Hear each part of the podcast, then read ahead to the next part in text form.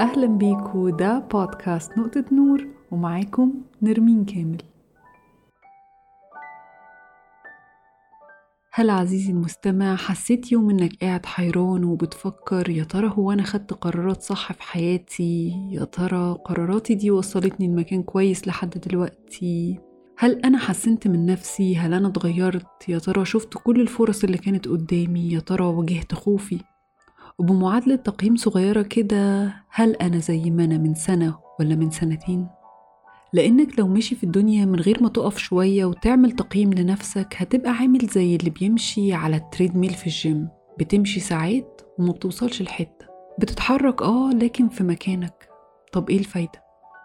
طب لو أنت فعلا قدرت تحسن من نفسك في حاجات بس لقيت كل حاجة حواليك بتفكرك بنفسك القديمة أصحابك وأهلك بيفترضوا لأنك كنت متعود على حاجة معينة إنك هتفضل تعملها طول عمرك.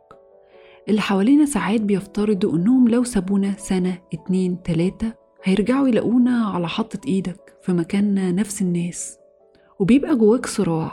طب أنا مين؟ أنا الشخص اللي التزم وطور نفسه ولقى طريق يمشي فيه ولا الشخص اللي مفروض يفضل يحب نفس الحاجات ويكون عنده نفس العادات وأسلوب الحياة؟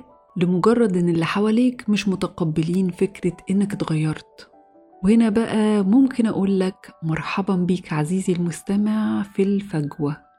اللحظة اللي هتحس فيها إنك بقيت اتنين. واحد زمان كان مفروض إنه كان أنت وواحد تاني النهاردة أنت اللي اخترت عاداته وطريقة حياته وبقيت فخور بكل الحاجات اللي قدرت تغيرها.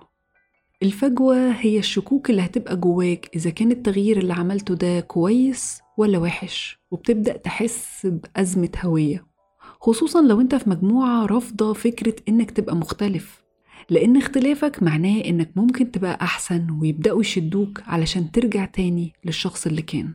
لهويتك القديمة ودي بتعرف ب The Crab Theory أو نظرية السلطعون ودي اتكلمت عنها في حلقة قبل كده. بس لو ما كنتش سمعت الحلقة خلينا نسترجعها بسرعة كده. النظرية بتقول إن ممكن أقرب حد سواء كان من العيلة أو صديق يحاولوا يمنعوا الشخص من التغيير للأحسن لأنهم بيخافوا من إن هو يبقى أحسن منهم أو يوصل لحاجة هم مش قادرين يوصلوا لها. وبدل ما يحاولوا هم يشتغلوا على نفسهم بيكرسوا كل مجهودهم لشد الشخص اللي بيحاول يتغير لتحت. بتطبيق فكرة if I can't have it neither can you. لو أنا مش هاخد الحاجة دي أو أوصل لها فأنت كمان مش هتاخدها ولا هتوصل لها. فبيبقى الشخص في صراع من كل حتة مع نفسه لأنه مش عارف هو مفروض يكون مين هو كده صح ولا غلط؟ ومع اللي حواليه اللي بيضغطوا عليه علشان يرجع لهويته القديمة.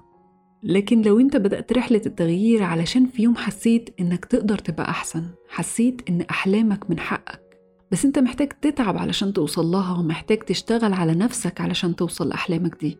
وحتى لو كان التغيير شيء مش مريح ساعتها لكن خليني أأكد لك عزيزي المستمع إنك مش ماشي على ال treadmill في مكانك. لكن كل خطوة بتاخدها بتقربك من حلمك والطريق اللي مفروض تمشي فيه. بتقول ماري فورليو مؤلفة كتاب كل شيء ممكن لما بتقرر تكافح علشان حلمك فده بيحتاج منك شغل كتير وده اللي هيخلق فجوة بين نفسك القديمة وانت دلوقتي. الوقت اللي هتلاقي نفسك اشتغلت علشان توصل لأن شخصيتك وعاداتك تبقى بتعكس طموحك ساعتها كل حاجة هتبقى واضحة قدامك ولازم تكمل الطريق اللي انت بدأته. وبتعرض ماري فورليو في الكتاب مثال عن رحلة الفنان لما بيقرر يشارك شغله مع الناس. لكن قبل ما بيوصل لمستوى إن شغله ينفع يظهر للنور بيكون عدى بوقت طويل بيتقن فيه فنه. وقت قدر يحول فيه مجرد فكرة في خياله لحاجة ملموسة وبمستوى عالي يستحق الإعجاب.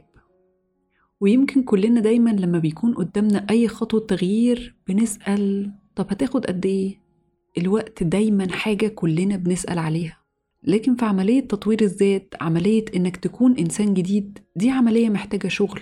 محتاجة إنك تجرب وتتعلم محتاجة إنك تلتزم من غير ما تستعجل على النتائج.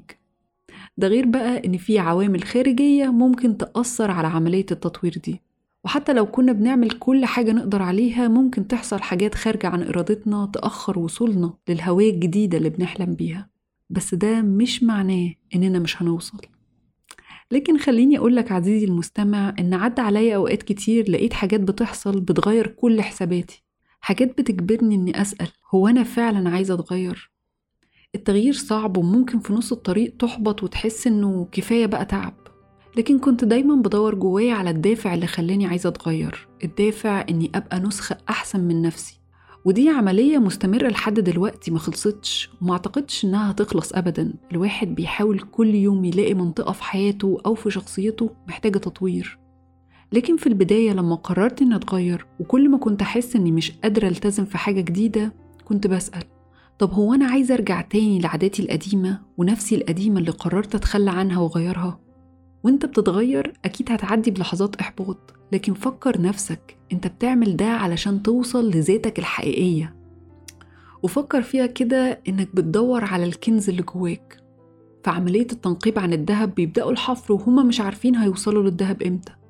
لكن ده مش بيمنعهم إنهم يحفروا ويدوروا يوم بعد يوم لحد ما بيوصلوا للهدف اللي بدأوا علشانه وإحنا كمان ذاتنا الحقيقية النسخة الأحسن مننا موجودة جوانا وعلشان نوصل لها لازم نركز وندي عملية التطوير وقت وطاقة.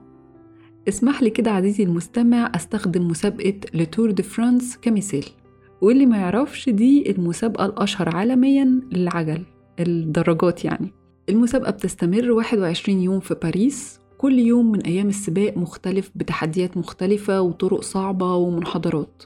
لكن في البداية علشان شخص يكون جوه السباق ده لازم يكون عايز يكون هناك بيحلم يوصل لخط النهاية. فأكيد وجوده هناك بيديله نوع من أنواع السعادة هو ما دخلش المسابقة دي غصب عنه. وأنا بعمل سيرش للحلقة دي اتفرجت على فيديو لواحد من المشاركين وهم بيسألوه على طريق صعب كله مرتفعات وتضاريس وهل هو خايف أو قلقان. فجاوب وعلى وشه ابتسامة من الودن للودن إنه بيحب التحدي ده الجزء المفضل بالنسبة له في السباق. وإنه سعيد جدا إنه موجود هنا وإنه قادر يشارك في السباق. الفكرة إن مسابقة تور دي فرانس من أصعب المسابقات. ولو فكرت في كم التعب الجسدي والنفسي لأي شخص بيشارك في المسابقة دي هتحس إنه ده لا يمكن يكون فيه أي متعة. هو في حد يحب يعذب نفسه بالشكل ده أصلا؟ لكن بالنسبة للمشاركين في المسابقة هم حاسين إن دي أحسن حاجة حصلت لهم إنهم يقدروا يوصلوا إنهم يشاركوا في السباق ده. وبرضه ده بيوضح حقيقة تانية إن يمكن الحاجة اللي إحنا عايزينها وقلبنا اختارها تكون مختلفة عن اللي حوالينا. وهيبقى صعب عليهم جدا إنهم يفهموا الطريق اللي إحنا قررنا نمشي فيه. وفي جملة عجبتني قوي قالتها ماري فورليو في الكتاب إنها عمرها ما قابلت أي حد ندم على حاجة قلبه اختارها. ولو رجعنا تاني ل Tour de France وقارناه بحياتنا اللي بيشارك في المسابقة دي وصل لها إزاي؟ الشخص لازم يكون جزء من فرقة وبيتمرن أكتر من 12 شهر علشان يوصل للياقة اللي تخليه قادر ينافس في مسابقة بالحجم ده. فالشخص ده قرر إنه يتمرن بغض النظر عن التعب قرر إنه يصحى كل يوم بدري ويتحمل تدريب شاق ويعدي عليه لحظات صعبة ويمكن غير متوقعة. لكن مع كل ده موقفش وفضل يتمرن يوم بعد يوم لمدة سنة كاملة. وإنت عزيزي المستمع علشان توصل إنك تبقى جزء من حاجة كبيرة أو إنك توصل لحلم كبير لازم تعرف المجهود اللي إنت محتاجه علشان تطور نفسك وتبقى الشخص اللي يستحق الحلم ده. شوف انت هتحتاج إيه في رحلتك علشان توصل. لكن زي ما مسابقة تور دي فرانس مدتها 21 يوم وتحضيرها بياخد أكتر من سنة انت كمان هتاخد وقت علشان توصل للتغيير اللي انت عايزه. علشان كده مهم انك ما تستعجلش وما تقارنش ظروفك والوقت اللي هتاخده بحد تاني. وكل ما تلاقي نفسك بتبعد عن نسختك القديمة ما تخافش من الفجوة دي. لكن خد لحظة وافرح بنفسك افرح بمجهودك اللي عملته وكمل الطريق. هتعدي عليك لحظات خوف كتير لكن الخوف بيجي من المجهول من إنك بتعمل حاجة جديدة عليك ما عملتهاش قبل كده. طيب نرجع لسؤالنا تاني إزاي نعدي من الفجوة دي؟ نوصل للبر التاني نوصل للهوية الجديدة اللي اشتغلت عليها وتعبت علشان تكتسب صفات وعادات خلتك النسخة الأحسن من نفسك. فهنا مهم جدا إنك تحافظ على تركيزك على طريقة التطوير اللي أنت اخترته. وتقدر نعمة الوضوح اللي لقيته واللي وجهك للطريق اللي قدرت بيه تكرم نفسك وتحترم قدراتك. فلما تلاقي نفسك بتعدي بلحظات شك في أنت مين هل أنت نفسك القديمة ولا هويتك الجديدة فاستخدم الخطوات الجاية علشان تأكد لنفسك إنك إنسان جديد. أول حاجة الوعي. شوف العادات اللي أنت اكتسبتها والحاجات اللي اتعلمتها علشان توصل لهويتك الجديدة. اكتبها وخليها قدامك علشان تفكرك بنت بقيت مين وازاي.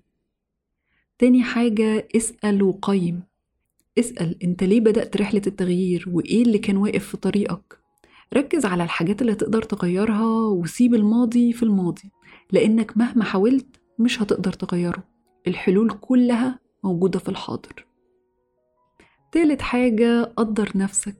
خليك لطيف مع نفسك ما تتجاهلش احتياجاتك ودي لنفسك الوقت والراحة اللي انت محتاجهم. ما تخليش حماسك لإنك توصل لحلمك يخليك تيجي على نفسك جسديا ونفسيا. رابع حاجة افرح. اعترف بنجاحاتك مهما كانت صغيرة وافرح بيها. ما تقللش من أي تغيير لأنه خطوة في طريقك. ومع كل خطوة بتاخدها بتثبت لنفسك إنك هتقدر توصل. خامس حاجة ما تبطلش إنك تشتغل. الأهم من إنك تقرر إنك تتغير وتطور نفسك هو إنك تلتزم وتشتغل. ممكن شخص يقرأ كل الكتب ويبقى عنده كل المعلومات لكن عمره ما طبق أي حاجة فيهم فيفضل في مكانه. وممكن شخص تاني يقرأ كتاب واحد لكن طبق كل اللي فيه وحياته كلها تتغير. فزي ما مهم إنك تعرف المعلومة الأهم إنك تطبقها علشان تعرف تشوف نتائجها وتستمر في تطبيقها. ولو وصلت لحد هنا عزيزي المستمع أحب أشكرك على وقتك اللي قضيته معايا علشان تستكشف موضوع الفجوة بين نفسك القديمة والجديدة. أتمنى إنك تكون لقيت حاجة مفيدة في الحلقة دي أو حاجة تساعدك في رحلة حياتك لأن كل واحد فينا رحلته مختلفة وكل واحد بتعدي عليه تجارب مختلفة. لكن الحاجة اللي حابة إنك تعرفها عزيزي المستمع إنك مش لوحدك. الطريق للتغيير مش سهل لكن ما تقلقش. وخليك فخور بمجهودك اللي انت عملته لحد دلوقتي. إنك هنا دلوقتي وبتسمعني معناه إنك بتحاول وده كفاية. خليك لطيف مع نفسك خليك مؤمن إنك تستحق كل حاجة بتحلم بيها.